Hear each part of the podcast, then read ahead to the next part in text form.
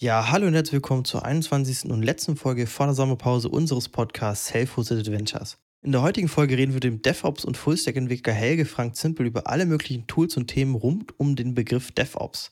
So wie erzählt er uns seine Geschichte, wie er zu dem Tätigkeitsfeld gekommen ist und was er so täglich macht als DevOps-Entwickler. Viel Spaß beim Zuhören.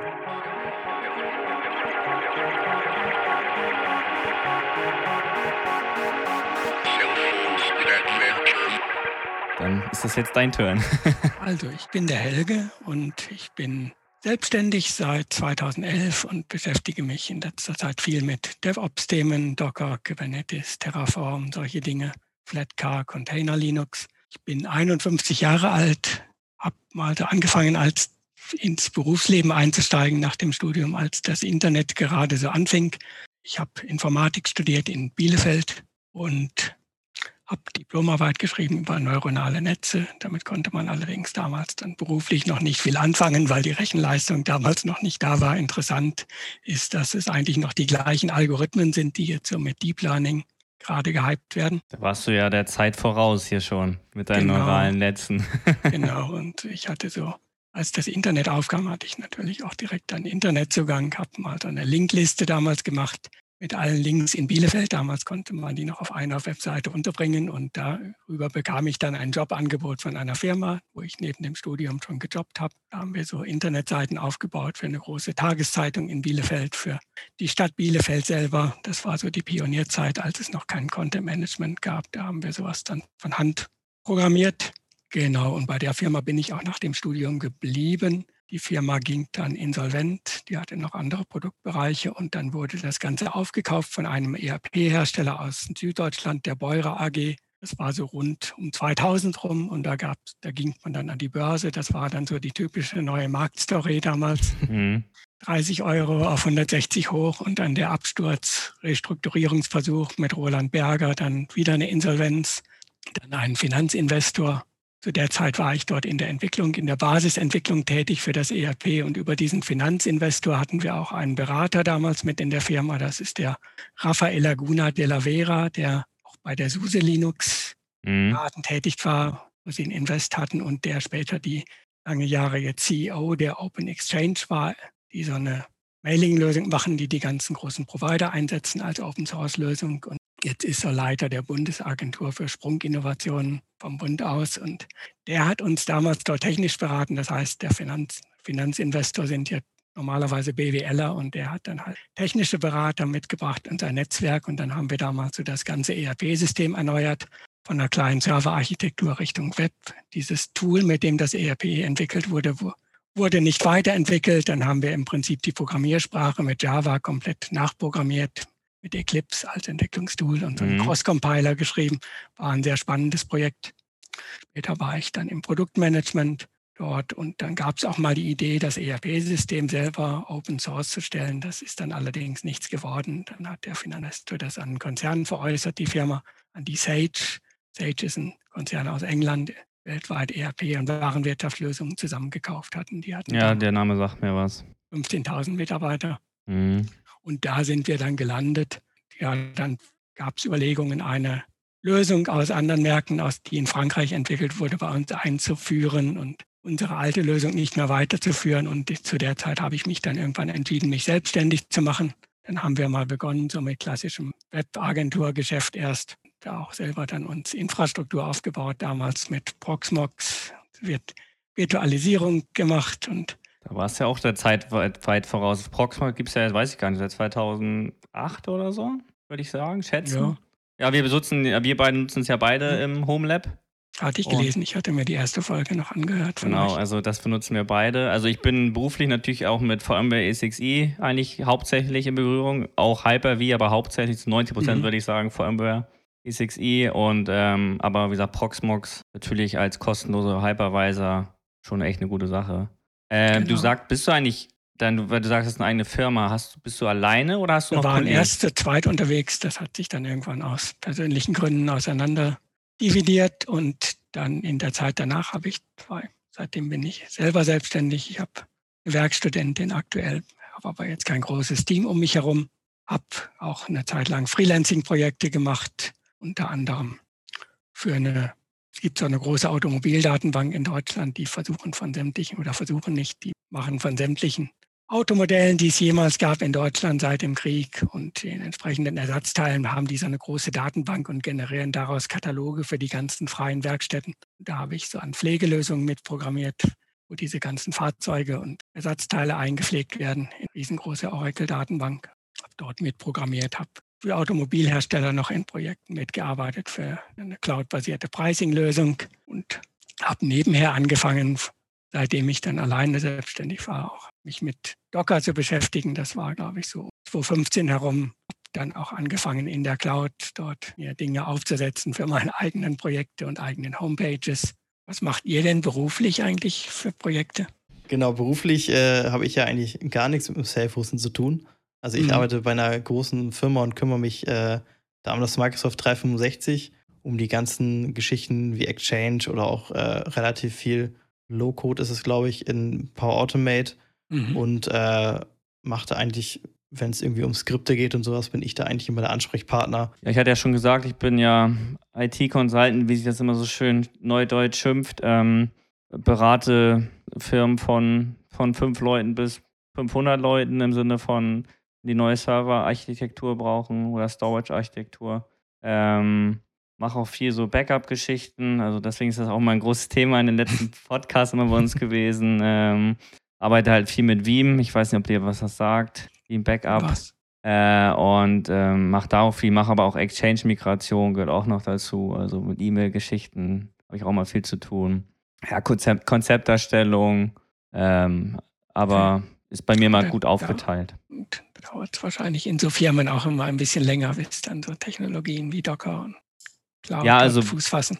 Genau, also ich hatte ähm, bei uns, kann ich nur sprechen, ähm, glaube ich, gar keinen Kunden, der jetzt irgendwie gerade mal was gefragt hatte. Ich weiß, unsere Zweigstelle macht sehr viel mit Netzwerktechnik, also Switching und so. Da wurden, wurden die halt schon öfter mal gefragt, die Kollegen, ob die da auch mit Ansible-Automatisierung etc. arbeiten, äh, um die Switche zu konfigurieren, aber die haben meistens dann vorgefertigte Bash-Skript irgendwo oder irgendwelche Notepads, wo die Config-Snippets drin sind. Ähm, aber ja, also zumindest in meiner Blase denke ich immer, das wird immer mehr mit den Sachen. Ähm, also wie gesagt, man darf da dieses ganze DevOps, darf man da auf jeden Fall nicht aus den Augen verlieren. Ähm, zumindest meiner Meinung nach. Also ich finde es persönlich halt super spannend. Und, und ich denke, es wird auch immer mehr Tools geben, mit denen man dann diesen ganzen Prozess mit GitOps und Deployment, die ICD dann auch mitbekommen wird, ohne dann noch viel aufsetzen zu müssen. Er muss halt schon sagen, also klar, Kubernetes zum Beispiel ist halt das beste Beispiel, ist für mich, also wenn ich an DevOps denke, denke ich an Kubernetes, ist einfach so, muss ich immer sagen. Ähm, klar, das aufzusetzen ist dann eine Sache, aber damit zu arbeiten ist wirklich, da ist nicht ohne. Also wenn man vorhin mit Docker, Docker Compose gearbeitet und dachte mir, ja, das lernt man dann schnell, aber bei Kubernetes, alleine um die ganzen Storage Classes und Local Provisioner oder NFS und was ist da alles und dann die ganzen Cluster-Issuer, wenn du ein Let's Encrypt-Zertifikat etc. Das ist ja, da ist, ist nicht ohne. Also da muss man sich schon, wenn man das nicht tagtäglich macht, ist das schon viel Zeit. Also ich, ja, nicht stundenmäßig darf ich, darf ich da gar nicht über, über nachdenken, was ich schon da an Zeit versenkt habe und nichts warum gekommen ist. Weil ich finde zum Beispiel sehr interessant, wenn wir über Continuous Integration denken, ich, hier FluxD ist es, wo man aus dem GitHub-Repo quasi seine, seine ähm, deine Kubernetes-Config ja. mitspeist. Finde ich super interessant, aber wenn ich schon an, den, an, an andere Sachen an, äh, äh, scheitere, dann brauche ich da gar nicht weitermachen. also das ist schon immer nicht immer so einfach. Ja. Wo bist du hauptsächlich in der Cloud unterwegs? Also welche benutzt du vorrangig? Gibt es da irgendwie Vorrangig bei Amazon, Achso, die, die teuren also. Ist aber eigentlich, ist aber eigentlich egal. Ich habe es versucht mit Terraform aufzusetzen. Mhm. Benutze als Betriebssystem dort Flatcar. Das ist der Nachfolger von dem Core OS, was ja nicht mehr weitergeführt wurde. Das ging ja jetzt irgendwie an Red Hat und wird nicht mehr weitergeführt. Und jetzt gibt es eine Firma in Berlin, die das als Open Source Lösung weiterführt, als Flatcar Linux. Das Nette daran ist, dass sich das komplett aktuelle, aktualisiert. Man hat kein Paketmanagement und es wird im Prinzip immer nur der Kernel abgedatet und alles weitere ist dort Docker. Und das kann man einfach so laufen lassen und muss sich nicht groß drum kümmern. Und wir haben mir dann ein Setup mit Docker aufgebaut. Okay. Für die Dinge, die ich so hoste mit also du, Proxy davor geschaltet, mit Traffic Proxy und Das sind alles bekannte Namen hier, das kennen wir ja, kennen wir ja beide. Wir nutzen ja auch beide ähm, unseren Homelabs, ähm, also hauptsächlich auch nur Docker. Mhm. Wir haben ja auch, ähm, auch natürlich auch einzelne VMs, die nicht in Docker laufen, aber sagen wir, bei mir ist zumindest so 90% alles in Docker. Mhm. Und äh, wir nutzen auch als Reverse Proxy dann Traffic. Ähm, bei mir ist eigentlich damals daraus entstanden, weil viele benutzen ja auch gerne Nginx oder sowas oder Caddy oder HA-Proxy, gibt es ja so viele, mhm. aber hatte irgendwann mal eine gute Anleitung gefunden und die hat mir so gut zugesagt und dann bin ich da hängen geblieben. Ähm, weil das ja doch ein wirklich mächtiges Werkzeug ist. Also wenn man es nur für Reverse Proxy nimmt, den ganzen Middlewares und Routern und was es da alles noch so gibt, da gibt es ja wirklich einiges zu beachten und was man da machen kann. Mhm. Aber ich bin sehr zufrieden mit dem Setup. Ähm, ich habe noch eine Frage. Du hast ja gesagt, Projekte hattest du jetzt zum Beispiel für den Groß- oder für Automobilkonzerne gemacht. Was sind denn so sonst noch? Hast du noch irgendwie andere Projekte, wo du sagen könntest, darauf bist du besonders stolz drauf oder die. Ich bin noch an so einem kleinen Startup beteiligt. Da haben wir eine App programmiert für im Gesundheitsbereich, so eine Fitness-App, wo man dann Einstiegstest macht und dann wird man in entsprechende Programme für Ernährung oder für Fitness eingestuft. Das haben wir mit einer Krankenkasse betrieben. Jetzt haben wir da gerade im Team einige Veränderungen und versuchen das nochmal neu durchzustarten. Und dann berate ich aktuell noch einen Kunden, der so aus dem Bereich Vereins, aus dem Vereinswesensbereich kommt mit Softwarelösungen, der jetzt auch eine App entwickeln lässt und auch so Richtung Cloud-Infrastruktur gerade geht, Richtung Kubernetes und wenn ich dort berate. Der neue geile Scheiß kann auch noch ein sehr klassisches Setup bisher hat und ja, ähm, du würdest, würdest dich eigentlich selbst als DevOps bezeichnen oder ist das der falsche Begriff? Das ist ja auch so ein neuer, Deut neuer Deutscher nicht mal, aber ist ja, ja. sagen wir so, der New Edge-Begriff oder wie auch immer man das immer schimpfen möchte. Also aber ich mache eigentlich auch, komme so aus dem Bereich Full-Stack-Entwicklung, mhm. beherrscht da wirklich alles von der Datenbank bis zum Frontend. Mhm. Und ja, diese DevOps-Themen haben sich einfach ergeben durch so Infrastrukturthemen. Docker ist war halt sehr cool, als es aufkam und man gesehen hat, was man damit machen kann. Und, ja, und dann habe ich mich halt auch mit so Themen beschäftigt, wie die ja auch am Rand mit DevOps zu tun haben, wie Testautomatisierung, die ich auch in Projekten genutzt habe. Continuous Integration, Continuous Delivery. Ja, alles schon Begriffe, die Nico und ich beide kennen, aber eher weniger Berührung mit hatten. Ja, so scheitert es dann am. ähm, ja, wir sind ja doch, ähm, da sind wir noch, sagen wir mal, am Anfang. Ähm, man hat jetzt, jetzt ein Setup, sagen wir so, mit Docker, mhm. das läuft. Ähm, natürlich und dann noch schon mit ein bisschen mit Ansible, ein bisschen Terraform auch schon rumgespielt, gerade für unsere Kubernetes VMs. Haben wir jetzt auch schon, sagen wir, haben wir schon ein paar Sachen erstellt. Aber wirklich eher so eine Sachen, die kannst du einmal laufen lassen. Und wenn du sie nochmal laufen lässt, dann wird sie nicht funktionieren, weil du gar mhm. nicht diese Zustände alle hast, weil man es einfach wirklich so, so eine Quick- und Dirty-Lösung hat. Ja, die könnte man wahrscheinlich auch in so einem Batch-Skript. Was da im Bereich Kubernetes als Basis? Was für VMs oder inwiefern? Ihr habt ihr das selber irgendwie aufgesetzt oder nimmt ihr irgendwas? Es gibt ja irgendwie Tools, die ein Setup einem bereitstellen. Nee, äh, ähm, ich, ähm, K3S, also von mhm. Rancher, die Sachen, ja. genau. Da habe ich, genau, hab ich Nico das ist auch mit. sehr cool. Ja, ist halt sehr klein, so, ne? Also nicht genau. diesen ganzen Stack dahinter, sondern da findet man ich relativ viel. Ich habe es damals mal versucht, so von Hand aufzusetzen auf dem Core OS mit Terraform das war dann ziemlich heftig, so das Netzwerk da einzurichten, das mit Flannel und man das versucht von Hand zu machen, das war sehr heftig. Und inzwischen gibt es eigentlich, macht es keinen Sinn, das selber zu machen, weil es einfach viele Sachen gibt. Ja, also wenn man so im Internet äh, nachgoogelt, was die einem so empfehlen, wie man das am besten denn Kubernetes lernen sollte, äh, dann kommt auch ganz oft, ja, das von Null aufsetzen. Und da sind dann auch relativ viele, die sagen, uff, ja, das ist ganz schön heftig. Also damit sind wir auf jeden Fall ganz gut gefahren, aber ja, also das Problem ist, äh, was uns beide so ein bisschen oder nicht antreibt, eher gesagt, wir haben halt ein Setup, was mit Docker funktioniert und ähm, der Kubernetes-Gedanke bei mir ist es eher so ein bisschen arbeitstechnisch, obwohl es nicht gar nicht ganz so mein Bereich ist, aber ich finde es halt interessant, weil wenn man VMware etc. Äh, Richtung guckt, dann gibt es halt auch mit dem letzten Update, weil letztes Jahr kam mit dem ESX 7.0 Update, kam ja dieses Tanzu-Upgrade, was auch dieses Kubernetes-Support äh, mitbringt mhm. und das wird halt immer mehr kommen. Und deswegen ist das für mich eigentlich noch interessanter, sich auch mal da weiterzubilden. Aber mir fehlt halt so ein bisschen dieser Anwendungsentwicklungsteil. Das habe ich halt so außer der Berufsschule früher nie so gelernt. Mhm. Und ähm, ja, aber deswegen man muss ich da mal ein bisschen reinfuchsen. Macht ja auch Spaß in einerlei Hinsicht. Aber manchmal fehlt ja so ein bisschen die Motivation, da weiterzumachen.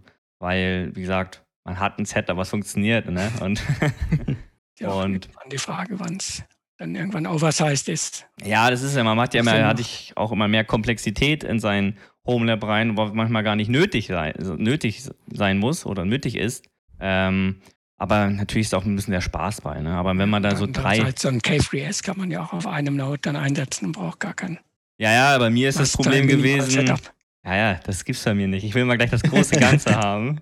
Also ich habe natürlich mir gleich äh, vier VMs geschnappt, zwei Control Planes, zwei Worker. Dann habe ich noch eine VM mit einer ähm, MariaDB erstellt und noch ein Engine, ein Load Balancer mit Engine X. Ähm, mhm. Läuft noch parallel verteilt auf zwei Hosts. Die müsste ich dann noch mal auslagern, dass sie nicht auf den gleichen Host wären. Aber ähm, ja, aber ich gebe mich da immer ungern zufrieden mit. Ich muss gleich immer das. Ich, am besten, ich fange meist eher hinten an, bevor ich die Anfänge kenne. Also das ist immer schwierig bei mir. Ähm, das muss ich nochmal lernen, erstmal klein anzufangen. so ein Hello World-Programm nenne ich es mal. Ja, und so die, die Vision letztendlich ist dann ja, was so unter JIT-Ops dann unter dem Schlagwort kursiert, dass du eigentlich nur noch Commit, Push, ja, die genau, Branches machst und dann daraus alles erzeugt wird oder getauscht wird. Richtig, richtig.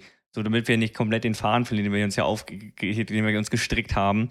Wie würdest du denn so einen typischen Tag bei dir wie, äh, bezeichnen? Wie würdest du anfangen, wenn du sagst, okay, ich fange um 9 Uhr an, wie sieht der bei dir aus? Gibt es da überhaupt einen kleinen Tag, der dir immer gleich aussieht oder ist das immer komplett unterschiedlich? Ja, also morgens habe ich meistens erst irgendwelche Meetings, Dailies in Projekten, wo ich mitarbeite.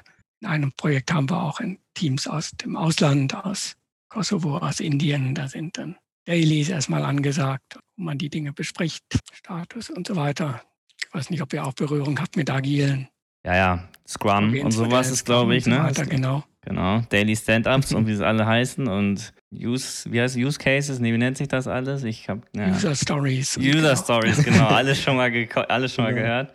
Ähm, aber klar, wir sind natürlich, wir sind ja beide nicht so die, wie gesagt, die Programmierer und haben damit arbeitsmäßig ja gerade gar nichts zu tun, aber natürlich kennt man die Begriffe. Genau, und dann habe ich halt eine Mixtur aus selber entwickeln, Koordination und Meetings, Besprechungen. Also ist eigentlich so eine gemischte Rolle. Ich versuche in allem so drin zu bleiben. Und nebenher habe ich halt angefangen, noch eine eigene Homepage auch rund um Themen, DevOps-Themen aufzubauen, wo ich Tutorials, Kurse und so etwas reinstellen will für Entwickler.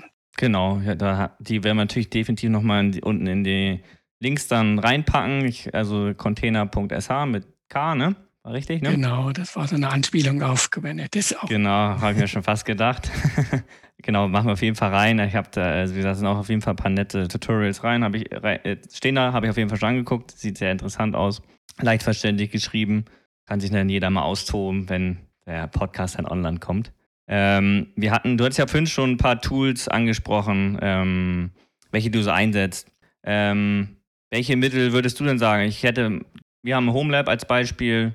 Welche Mittel würdest du sagen, sind unerlässlich oder was macht Sinn, das einzusetzen? Sei es auch Docker, sei es Ansible, Terraform. Mhm. Wo siehst du da Sinn und Zweck? Also mit Ansible habe ich auch schon gearbeitet, jetzt in Setup, wo ich kein Docker einsetze, fand ich es einfach sehr cool. Auch gegenüber anderen Werkzeugen wie Puppet und Chef ist es halt leichtgewichtiger und auch keinen Daemon dort auf dem Server, der irgendwie läuft. Das fand ich sehr nett. Und was ich danach dann angefangen habe, als ich mit Docker angefangen habe, habe ich dann auch halt mich mit dem Thema Infrastructure as Code beschäftigt und bin dann auf Terraform gestoßen, habe dann angefangen, mir so das komplette Setup, setze mir ein, eine Umgebung bei AWS auf, komplett aus Terraform heraus. Mhm. Damit begonnen war dann damals dann erst, hatte ich eben schon erwähnt, das Core OS eingesetzt, heute Flatcar Container Linux und habe damit erstmal dann so ein Basis-Setup, also die entsprechenden Instanzen die EC2-Instanzen, Firewall-Regeln, SSH-Keys, alles durchautomatisiert, sodass ich dann eine Maschine habe, auf der ein Docker läuft, auf die ich dann mich mit dem Docker-Daemon verbinden kann, remote. Soweit habe ich das komplett durchautomatisiert und dann fange ich im Prinzip an dem klassischen Docker-Setup und fange dann an, die Dinge zu installieren, Reverse Proxy und meine Container, die ich dann so. Das, das Core OS, äh, das Core OS, das ist also das, was jetzt ähm, nicht das, was in den Container läuft, da hat man ja oftmals irgendwie äh, Alpine und äh, solche Geschichten, sondern das ist da wirklich das. Das Hausbetriebssystem, was, genau. Okay, da hatte ich nämlich auch mal geguckt, als ich, ich habe einen äh, von meinen zwei, zwei Hosts, habe ich komplett, äh, also von null auf äh, Ubuntu drauf und darauf den Docker. Was ist denn jetzt der Vorteil, also im praktischen, jetzt einen Flatcar oder ja, ist ja Flatcar mittlerweile, statt jetzt mhm. einen Ubuntu als Container-Host äh, zu nutzen? Also erstmal hat man nicht den Paketmanager und auch wenn man es automatisieren kann bei einem Ubuntu, dass die Pakete aktualisiert werden, bleibt ja doch immer irgendwie händische Arbeit und wenn ein großer Releasewechsel ansteht, ist es noch mehr Arbeit und die Philosophie von dem Flatcar ist wirklich, dass eigentlich immer nur der Kernel getauscht wird. Es gibt zwei Partitionen, die immer im Wechsel benutzt werden, wo der Kernel abgedatet wird. Wenn ich ein Cluster habe, kann man das so machen, dass immer ein Node aktiv bleibt. Wenn ich ein Single Node habe, kann ich sagen, macht das irgendwann in der Nacht zu einer bestimmten Zeit, prüfe, ob es ein Update gibt und dann bootet der halt kurz durch und tauscht den Kernel aus. Und der ganze Rest ist im Prinzip dann Docker-basiert und alles, was man dann betreibt, läuft in Containern und man hat eigentlich keine, keine Softwarepakete, die man auf dem Haus selber installiert, sondern versucht mit diesem und was ist, wenn du auf den, wenn du auf dem, Entschuldigung, wenn auf dem Host irgendwie mal, keine Ahnung, brauchst noch einen Text-Editor, Nano, was auch immer, Vim oder so, wie machst du das denn? wie kriegst du das dann darauf, wenn du keinen Paketmanager hast? Ja, es gibt dann noch so einen Docker-Container, in dem man sich sowas installieren kann. Ah, okay. Also hast du quasi noch so einen Management-Docker-Container, wo du dann mit deinen genau, Tools das, arbeiten das kannst. kommt auch. Da kommt auch einer mit, der basiert, glaube ich, auf Fedora. Okay, gut zu wissen. Aber den benutze cool. ich eigentlich nie. Ja gut, das äh, Haupt, also eigentlich äh, ist ja auch der Gedanke, dass man auf dem Host jetzt nichts anderes installiert, als Also das. was wirklich cool ist, dass das Ding halt so durchlaufen kann und man muss sich nicht drum kümmern. Ja, das ist immer optimal. Das war auch auf jeden Fall, ich habe äh, vorher auch immer sehr viel mit LXC-Containern gemacht in Proxmox und äh, bin dann mittlerweile, ist mir dann aufgefallen, das ist doch relativ viel Aufwand, äh, wenn man, okay, das Update ist auch automatisch bei Ansible mittlerweile, aber wenn man jetzt, sage ich mal, ein Backup verlieren sollte, dann habe hab ich das jetzt nicht irgendwie vor notiert, sondern es ist meistens einfach raufgeschaltet, irgendwie aufgesetzt. Und da fand ich das bei äh, Docker immer sehr schön. Das ist zwar nicht ganz Infrastructure as a Code, aber man hat ja durch diese Docker-Compose-Dateien immer glücklicherweise alles schon parat, um das irgendwo neu aufzusetzen und äh, kann das auch alles, sag ich mal, über den gleichen Weg updaten. Ja. Das finde ich auch sehr cool. Und Einfach wenn man, Docker. Wenn man ein Backup dann von der Datenbank hat, ich habe es dann auch wirklich schon komplett neu aufgesetzt, habe das mir nochmal den Node erzeugt mit Terraform, habe dann meine Docker-Container eingespielt und anschließend die Datenbank-Backups für MySQL oder MariaDB und dann stand das wieder, so wie es vorher war. Genau, das ist halt echt das Coole, dass man Das- dadurch das. Schwebt ja immer noch hervor. Also Nico schwärmt immer noch davon, irgendwann mal ein, keine Ahnung, Ansible Playbook zu haben, wo er draufdrückt und dann läuft alles, wie er es vorher hatte. Ja, das ist die Faulheiten dazwischen. Aber man hat es auf jeden Fall schon mal gemerkt, als wir unseren Blog aufgesetzt haben. Da konnte ich glücklicherweise auch einfach meine Docker-Config nehmen, also meine 3-Ifig, äh, also ja, meine 3-Ifig-Config, Mhm. konnte ich eigentlich alles so übertragen, nur ein bisschen anpassen, Docker Compose ab und es war schon wieder fertig. Äh, das finde ich immer auf jeden Fall sehr schön, wenn man das äh, als Code hat, sage ich mal. Ne, weil sonst, man kann eigentlich irgendwie nicht alles dokumentieren oder das macht keiner in der Praxis, was man da dann so einen Befehl nacheinander eintippt, wenn man es wirklich manuell machen würde, alles. Also ich habe mir dann auch noch für meine Homepage ein Setup gemacht mit WordPress, was dann auf PHP Composer basiert und wo ich die ganzen Themes und Plugins für WordPress mir auch Also ich merke schon, bei dir können wir noch einiges lernen. bei dir können wir noch einiges lernen. Also wenn wir ein bisschen Automatisierung etc. brauchen, dann bist du unser Mann. das ist natürlich nicht schlecht. Ähm, mit, ähm, wenn du programmierst, mit, mit was programmierst du? Visual Studio Code oder was benutzt du als IDE? Ist ein IDE, ja, ist richtig, ne? nehme, entweder IntelliJ oder Eclipse. Ich komme auch so nicht, komme so aus der Java-Schiene ursprünglich mal und Was für Sprachen kannst du überhaupt eigentlich? Welche, Spra also wel- welche Sprachen sprichst du, wollte ich schon sagen? Welche Programmiersprachen sind, sind, kannst du? was ich viel mache, ist Java, Groovy. Was ich auch kann, sind natürlich Skriptsprachen von PHP, Perl, kann ich auch C und Auch Python? Ein bisschen, aber nicht viel gemacht. Okay. Also du bist quasi der Java, Java-Junkie hier. Okay, alles klar, verstehe. Ja, ist ja auch nicht verkehrt. Kann man ja viel mitmachen. Genau, und dann natürlich auch so die im Frontend-Bereich, die ich natürlich auch aus. Nicht jetzt mit jedem aktuellen Framework. Ja gut, aber das ist, also bei den Frameworks kommt man ja auch gar nicht mehr hinterher. Also da gefühlt ja jeden Tag gibt es ja neue Frameworks. Äh, dann ist da, da kommt man ja gar nicht hinterher. wo ich mich auch noch mit beschäftigt habe, sind so im Java-Bereich ist dann auch so Datenbank. Hat man ja auch das Thema, wie man die aktuell hält und mit Deployed. Da gibt es dann so Tools wie Flyway oder Liquibase, wo man ein Datenbankschema dann auch mit aktuell halten kann. Das heißt, man hat im Prinzip in der Datenbank so eine Metatabelle, da wird festgehalten, welche Skripts, welche Migrationsskripts man schon ausgeführt hat. Und wenn ich dann irgendeine Datenbank habe, führt das Tool dann automatisch alle Migrationen auf diesem Datenbankstand aus und bringt die Datenbank dann auf den letzten Stand. Das ist natürlich auch mit so DevOps-Setups dann sehr cool, wenn man auch die Datenbank mit automatisch hochziehen kann und muss dann nicht an der Stelle händisch per SQL versuchen, irgendwelche Es ist auch immer ein sehr zufriedenes Gefühl, ne? Also muss ich ehrlich sagen, wenn ich was automatisiere, ich, wir haben ein Ansible Playbook, äh, was mir einen LXC-Container macht mit User und Gruppen und Updates einspielen etc. über Cloud Init und sowas. Das ist schon cool. Also man, ich gebe nur den Hostname ein, dann heißt das Ding, keine Ahnung, MariaDB und dann kommt, taucht das Ding auf, alles voll gepatcht, User eingerichtet. Das ist schon schön. Hat schon mal was befriedigend. Und man vergisst halt nichts. Ne? Das ist halt immer standardisiert. Das ist natürlich immer schon. Das ist halt irgendwo alles. Ist alles wie Software. Man kann es alles im Git versionieren. Genau. Hast und du ein privates GitHub-Repo oder wie machst oder hast du ein Gitter oder was benutzt du in deiner Freizeit, wollte ich sagen, beruflich? Hängt immer auf, wenn ich in Projekten mitarbeite, gibt es meistens irgendwas. Für mich selber habe ich die Sachen bei AWS in dem Code Commit. Wir haben auch eins. Ja, wir hatten jetzt beide mal ein Gitti, wie schrieb man auch Gitter? Ja, glaube ich. haben wir es immer. Ähm, mittlerweile habe ich ihn gerade gar nicht mehr, weil ich gerade gar nicht so viel code. Aber ähm, ja, macht natürlich schon Sinn. Es gibt halt die GitLab-Fraktion und die Bitbucket-Fraktion. Das Bitbucket integriert sich halt sehr gut mit Tools wie Jira. Mm, okay. Genau, also da ist äh, so GitLab und so ja auch extrem umfangreich. Also Gitti ist da ja sehr basis, basisch, sag ich mal so. Und GitLab braucht man dann, wenn man ja solche Integrationen und ich glaube für Continuous Integration äh, Genau, man und wenn man in größeren Teams arbeitet, dann gibt es halt so Features für Pull Requests und Genehmigungen von Pull Requests. Man kann dann in Bitbucket zum Beispiel kann man dann Kommentare im Pull Request anbringen auf Zeilenebene und daraus Tasks machen und dann kriegt der Entwickler die als Aufgabe, dass er hier und da was nachbessern muss. Und Nie von gehört. da erzählst du mir jetzt ganz viel. Hört sich auf jeden Fall interessant an. Also ich finde das, wie gesagt, ich finde das auch sehr spannend. Aber manchmal fehlt ja natürlich auch wirklich die Lust, aber oft eher die Zeit, das dann alles doch umzusetzen. Äh, und dann muss, bei mir ist immer das Problem, ich muss auch einen Sinn dahinter haben. Also ich brauche das, was mir so weiterbringt. also Nur so zu lernen.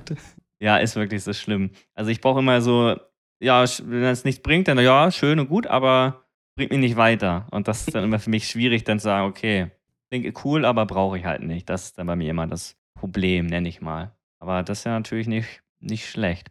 Ähm, genau, sonst äh, eine allgemeine Frage. Was, äh, wo sollte man denn am besten anfangen, um diese ganzen Themen zu lernen rund um das Thema DevOps? Weil es gibt ja auch im Internet irgendwelche äh, Grafiken, nenne ich mal, die riesig groß sind, mit allen Tools äh, ausgelegt, so. Das ist ja immer sehr überwältigend. Es gibt immer diesen klassischen DevOps-Cycle, das ist dieses, sieht aus wie so ein Unendlichzeichen, wo dann halt so die ganze Schleife ist von der Planung, Programmierung, Freigabe, Testautomatisierung bis Deployment, Monitoring, dass man einmal diesen Zyklus durchläuft. Was benutzt du äh, in dem Monitoring? Genau, was ist da bei dir immer so? Was benutzt du da für Lösungen? So ein Prometheus-Stack oder? Also, ja, in Zusammenhang mit Kubernetes ist Prometheus angesagt und. Ja, meistens schon, ne?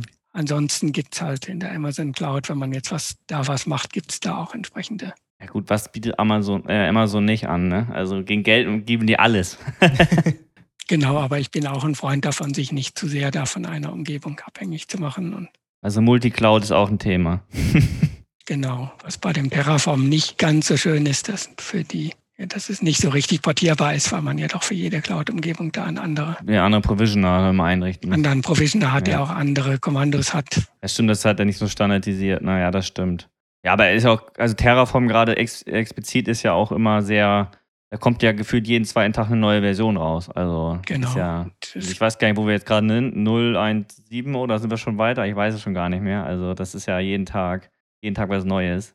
Es gibt auch inzwischen andere Lösungen aus dem Bereich, die habe ich mir aber auch jetzt noch nicht en Detail angeschaut. Teilweise auch, dass man dort ja mit einer klassischen Programmiersprache dann sein Infrastructure as Code macht.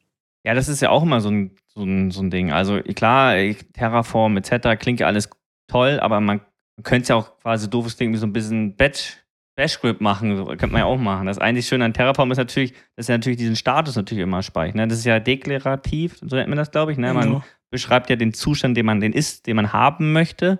Das ist natürlich immer ganz, ganz nett, aber darauf muss man erstmal um die Ecke denken, wie nicht, dass man dann doch das Falsche löscht, wenn man da statt einer 3 eine 2 VM-Anzahl macht. Aber ähm, nee, also Terraform ist schon, aber die bieten ja allein dieses, ist ja von Hashi, HashiCorp, glaube ich, heißt genau. die Firma. Die bieten ja ganz viele Tools. Dann haben wir noch Packer und haben die noch. Genau, Packer habe ich auch schon mal benutzt mit dem K3OS von Rancher habe ich dann, das konnte man dann mit Packer sich das Image bauen und dann bei AWS deployen. Ja, ich habe zum Beispiel da wieder anders, weil ich wollte mich jetzt nicht zum Beispiel in jedes Tool einlesen, sondern habe mir dann mit die VM halt selber gebaut und habe mir dann. Als ich mir das K3OS angeschaut habe, war das auch noch so im Anfangsstadium. Ich habe es einfach mal ausprobiert. Es gab da noch keinen richtigen Update-Mechanismus zu der Zeit. Ich will es mir jetzt auch mal wieder anschauen, wie weit das inzwischen gediehen ist.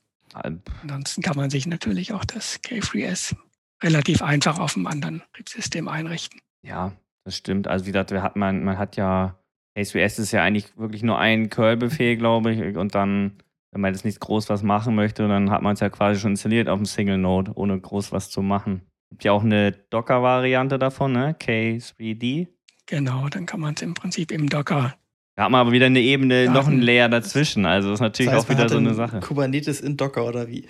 Ja, genau. Genau, macht vielleicht okay. auch eher so auf dem lokalen Entwicklungshaus dann. Genau, ja, als, stimmt, ne? Aber Production darf ich nicht empfehlen. Ich weiß nicht, aber Production bei K3S, ähm, macht das Sinn? Oder benutzt man dann gleich immer K? Also den großen Stack, den großen Kubernetes? Weiß ich nicht. Benutzt du äh, der Produktiv? ich kenne einen Provider, die benutzen das in Zusammenhang mit Windkraftanlagen. In so einem Windrad ist ja immer auch ein Computer mit drin und da hat man, man Strom im Prinzip. Und die haben das benutzt, um dort irgendwie Docker-Container zu deployen in, auf den Rechnern, die in den Windrädern sind. Das ist auch auf jeden Fall ein interessanter Einsatzzweck, wo man jetzt nicht unbedingt äh, Kubernetes und Docker und alles erwartet. Und das funktioniert natürlich auf kleinen Rechnern oder irgendwie auf dem Raspberry Pi oder. Mhm. Ich hätte mal eine Frage, macht das eigentlich überhaupt, also Kubernetes ist toll, man kann super skalieren, man sagt, ich möchte auf einmal fünf Replikas haben, aber es macht da eigentlich auch nur Sinn, wenn die Anwendung das auch wirklich so unterstützt, oder? Also, oder bin ich da falsch? Da kannst ich du da mehr das zu wird sagen. wahrscheinlich äh, äh, im, bei uns ist es ja immer, wir nehmen uns ja irgendwelche fertigen Container, sag ich mal so, aber ich glaube, in der Entwickler- äh, oder wenn man, sag ich mal, eine Webseite deployte, baut man die ja gleich so, dass sie es unterstützt, würde ich jetzt erwarten, oder? Also man kann natürlich da noch mehr automatisieren, wenn man dann Tools wie Helm benutzt oder wenn man, es gibt ja auch bei Kubernetes dann diese Operators, die zum Beispiel Datenbank-Updates dann mit durchführen können, wenn ich neu deploye. So ein paar Sachen sind ja, wenn man das rein mit Docker Compose versucht, immer etwas hakelig, wenn es um Aktualisierung geht von Containern oder Aktualisierung. Also wie gesagt, wenn ich zum Beispiel, ich habe zum Beispiel bei mir privat eine, eine C-File aufgesetzt, nicht als Docker, sondern halt als LXC-Container. Mhm. Wenn ich das jetzt in Kubernetes packen würde und ich würde sagen, ich brauche da fünf Replikas, macht im Homelet wahrscheinlich keinen Sinn, weil so viel Load habe ich da nicht drauf, aber Funktioniert das dann einfach so ohne weiteres? Also klar wird ihr es machen, aber die Anwendung müsste doch dafür geschrieben sein. Die Anwendung muss dafür ausgelegt sein, genau. Man kann natürlich einfach sagen, erzeug mir das Ganze fünfmal.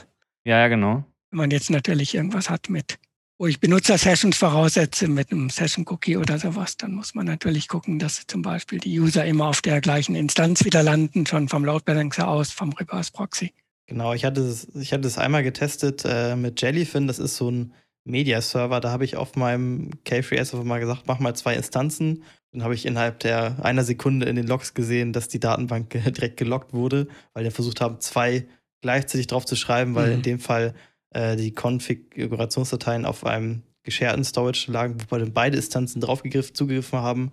Das hat dann nicht funktioniert. Da genau, es, Storage äh, ist das eine Thema, das andere sind halt Sessions und dann müsste man mhm. gucken mit je nachdem, mit welchem Framework das gemacht ist. Es gibt ja auch verteilte Caches, die sich dann replizieren, die auch einen Status zwischen zwei Sessions dann wieder replizieren können. Ja gut, aber als, äh, als ahnungsloser User nenne ich es mal so, der weiß das ja nicht unbedingt zwangsweise, ob diese Anwendung dafür ausgelegt ist. Das genau, wenn die Anwendung halt komplett stateless ist, wenn es eine statische Webseite ist oder irgendwas, wo ich keine, keine Session-Cookies brauche, dann wird es natürlich so funktionieren. Also wie gesagt, ich hatte wieder an sich habe ich keinen Anwendungsfall. Wäre schön, wenn ich zum Beispiel zweimal meine Cloud bei mir zu Hause habe, aber ähm, ja, wenn die halt mal, ist ja so im Homeland, wenn die dann mal drei, vier Stunden nicht da ist, dann ist es halt so, da gibt man sich halt mit zufrieden. Weil ich habe ja, ich muss ja keine SLAs einhalten. genau. Und ähm, dann ist es halt so, klar, wenn man natürlich ein paar mehr User auf seine Cloud lässt oder als Beispiel oder Medienserver, das ist natürlich was anderes, wenn die natürlich gerade irgendwelche Dokumente bei sich bei dir ablegen als sagen wir jetzt Offsite-Backup, sollte natürlich das schon öfter äh, hoch verfügbar sein, nenne ich es mal so, aber jetzt für mich persönlich, wie gesagt, wenn es dann mal klemmt einen Tag, dann ist es halt so, ne? Aber genau. Und ich meine, dann muss auch das Storage, wenn es wirklich extrem ist, das Setup, dann muss natürlich auch das Storage entsprechend mitspielen, verteilt sein. Da gibt es ja auch verschiedenste Lösungen und Bei Datenbanken geht es dann mit Cluster genauso weiter, weil irgendwann ist natürlich die Datenbank auch der Flaschenhals und man darf schauen, wie man sie verteilt. So viele Sachen, also mit Sunlight muss man ja alles redundant. Ne? Ich habe schön redundante Control Planes bei K3S etc., aber da müsste eigentlich die Datenbank auch noch redundant sein, der Load Balancer und dann fängst wo fängst du an? Ne? Ich habe auch nur quasi einen Internetanschluss. Ich brauche dann nur eine zweite Internetleitung, aber das, ja, das haben wir nicht Brauchst mal. Auch eine zweite Wohnung. genau, also das ist ja dann immer wirklich, ähm, ist ja wirklich immer so eine Sache. Ja, gibt es denn sonst noch irgendwas, was du uns gerne erzählen möchtest oder was du sagst, okay, damit sollte jetzt zum Beispiel, wenn, wie gesagt, wir sind ja immer noch das Thema Self-Hosting, wo du sagst, Homelab oder so, da macht es vielleicht Sinn, irgendwie DevOps-mäßig was zu benutzen etc. Oder irgendwelche spannenden Projekte, die du noch erzählen möchtest, was du richtig toll findest. Wie gesagt, dieses Flat, Flatcar, was du meinst, fand ich schon sehr interessant. Genau, das war wirklich, also zum einen finde ich, finde ich also diesen Infrastructure as Code-Gedanken gut, weil man hat halt wirklich, wenn man ein Betriebssystem von Hand pflegt und wartet und Pakete installiert, verliert man halt irgendwann den Überblick und weiß nicht mehr, wie habe ich es eigentlich mal eingerichtet und müsste dann schon sehr diszipliniert sein, sich alles mitzuschreiben, mhm. mitzudokumentieren und ob es dann irgendwann noch wieder funktioniert mit entsprechend, nach entsprechenden X-Updates, das mal wieder so einzurichten mit den Schritten, ist dann ja auch die Frage, ob sich da nicht wieder Dinge geändert haben. Also da gibt es so einige VMs bei mir, wo ich meine, wo ich nicht mehr ganz genau weiß, alleine Passwörter ja, aber ist eh bei genau, mir SSH, aber trotzdem da gibt es so einige Sachen, wo ich sage, shit, wie habe ich versucht, das überhaupt eingerichtet? Was man auf dem Betriebssystem hat, erstmal schon zu minimieren und möglichst viel in Docker-Containern zu machen und das wirklich reproduzierbar zu halten, das Basis-Setup und schlank zu halten, dann finde ich das schon sehr nett. Hier Docker, klar, viele, oder wo Docker, sagen wir, vor sechs, sieben Jahren, sagen wir mal so 2015, so seine Hochzeit hatte, würde ich mal so sagen, ja, die Zeit, ähm, wurde ja quasi alles in Container geschmissen. Wo sagst du, macht das Sinn, in Container zu packen und wo nicht? Da bist du der Meinung, alles in Container rein? Also ich würde schon versuchen, alles in Container reinzupacken, wo es Ausnahmen sein könnten, dass man vielleicht irgendwelche in, von einem Cloud-Provider dann für die Datenbank halt irgendein Setup mitbekommt, was dann entsprechende Vorteile bietet, schon mit Clustering, Sicherung und was man sich dann alles selber aufsetzen müsste. Da muss man ja auch die anfangen, sich die ganzen Daten aus den Containern zu sammeln, zu sichern. Und ein anderes Thema ist dann auch noch Logfiles, die will man ja vielleicht. Aber Docker ist ja immer das Ding mit der ähm, Security wird ja immer angesprochen. Das ist immer, ja, Docker aus, weil, ne, mit Root-Rechten und hier und so. Aber da gibt es ja auch noch Alternativen. Ich weiß nicht, Podman, sagt dir das was? Habe ich auch schon gehört, aber nicht getestet. Ja, wir, ich weiß nicht, ob Nico, hattest du damit dann noch was gemacht? Wahrscheinlich nicht, ne? Nee, tatsächlich auch nicht. Weil das ist quasi auch wie Docker, so ganz einfach gesagt, nenne ich es mal, und ähm, arbeitet halt ohne Root-Rechte, gibt aber noch ein paar Probleme, irgendwie Ports freizuschalten unterhalb von 1000, ne? wenn ich mich nicht ganz täusche. Ja, aber, wie, also, ja, aber dieses ganze Anwendungsentwicklung, da gibt es ja so viele Sachen. Ich habe immer das Gefühl, hier, ich habe ja, wie gesagt, Fachinformatiker für Systemmigration gelernt und nicht AE-Teil. Äh, und also diese Anwendungsentwicklung, da gibt es Gefühl wirklich jeden Tag neue Sachen und das ist, puh, da, kommt, da kann man gar nicht mehr durchsteigen. Also, das ist wirklich echt krass. Also, Chapeau, die Leute, die das jeden Tag durchmachen. Also, umso älter man wird, umso schwieriger wird das. Ich weiß, wovon ich spreche. Kenne ich auch. Andererseits macht es das auch irgendwo spannend, aber man kann halt nicht jedes Tool testen und jede, jedes Framework beherrschen. Irgendwo sind dem Ganzen an Grenzen gesetzt. Da muss man sich halt spezialisieren. Gerade wenn man zum Beispiel wie CSS oder so oder dann hier die ganzen Frameworks, wie wir von Anfangs schon erwähnten, da sprießen die ja wie die Pilze aus dem Boden und dann, wie gesagt, da blickt man ja gar nicht mehr durch. Also da würde ich mich auch nicht in der Hinsicht, würde ich mich auch ja, nicht das irgendwie... Das ist dann teilweise auch ein Glaubensstreit, welches Tool da gerade angesagt ist.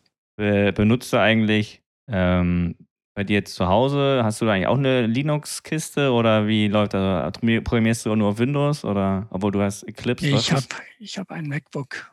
MacBook, so ein also. Okay, raus bitte. Tobi ist ja sehr empfindlich. Jetzt nee. kommen ja die neuen MacBook Pros mit dem neuen Prozessor. Da bin ich mal gespannt, wie das dann mit Docker so läuft auf Nicht-Intel. Ja, das stimmt. Dass dann alles so funktioniert und ob die, sich die Container dann da bauen lassen. Gut, klassischerweise wäre dann die Alternative für mich eher ein Linux. Windows finde ich immer für Programmierer etwas schwierig. Da suche ich dann irgendwie meine Bash und meine Command-Line. ja, will dann irgendwie meine Tools installieren. Das geht, geht natürlich unter Windows. Gibt es ja auch irgendwelche Package-Manager inzwischen, wo man dann Ja, gibt ja jetzt einen ganz neuen, ich weiß gar nicht, wie der jetzt mittlerweile heißt. Also Winget, sonst gab's. ich. Bitte? Winget. Winget, ja. Ja, das kommt, ne? Haben sich gut bei Linux abgeguckt, ja. Also ich habe privat, also ich habe einen Desktop, der läuft jetzt gerade auch auf Windows, auf Arbeit, mein Arbeitslaptop auch, und aber mein privater Laptop, das ist noch so ein altes ThinkPad X230, da läuft ein Linux Mint drauf und bin eigentlich ganz happy damit, ähm, weil ich dann doch mal, weiß ich gar nicht, also ich hatte eine Zeit lang immer erst über eine VM gemacht, da dachte, nee, jetzt ganz Mhm. oder gar nicht und dann wegge weggeschmissen und gedacht, jetzt, jetzt gehe ich voll auf Linux und habe bis jetzt nichts, habe ni nicht bereut hier und das ist schon gut. Mit Docker unter Windows war ja auch am Anfang etwas eingeschränkt. Ja, gut, habe ich nie gemacht, weil ich hatte ja gleich mein äh, Raspberry Pi bzw. mein NUC irgendwann und dann hatte ich da ja gar keine Berührung mit. Ich hatte zum Beispiel da mal Probleme mit, mit den gescherten Verzeichnissen. Permissions, oh, schlechtes Thema. Ja, man Also- kann ja ein Verzeichnis in Docker auslagern, ein lokales Verzeichnis mounten Ja, ja. und das tat dann nicht oder nicht stabil. Und, okay. Ja, ja, also wie gesagt, äh, Berechtigung ist immer so eine Sache.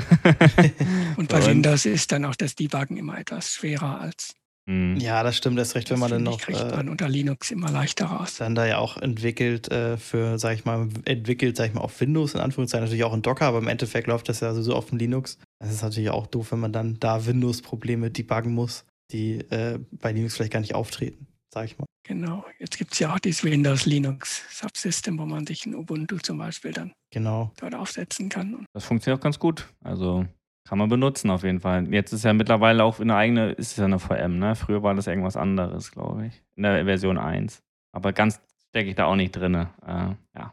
Ja, ich glaube, es gibt da immer noch Limitationen, wenn man da sehr tief ins äh, System gehen möchte, die dann irgendwie nicht gehen. Und ich glaube, grafische Oberflächen und so sowieso bei Linux eher weniger, aber das geht, glaube ich, auch nicht. Oder nur, nur begrenzt. Gut, ähm, ich glaube, von unser Fragenkatalog ist ja abgearbeitet. War doch auf jeden Fall, äh, wenn du jetzt nichts mehr hast, ähm, Helge, dann würde ich erstmal, würde ich sagen, vielen, Ja. vielen Dank, dass du, ja, gerne. Vielen Dank. dass du äh, Gast von uns heute warst und dass das dann alles so geklappt hat. Ich hoffe, es war auch spannend für euch. Doch, Auf jeden definitiv. Ich weiß auf jeden, jeden Fall, wen ich jetzt immer noch fragen kann, wenn ich Probleme habe.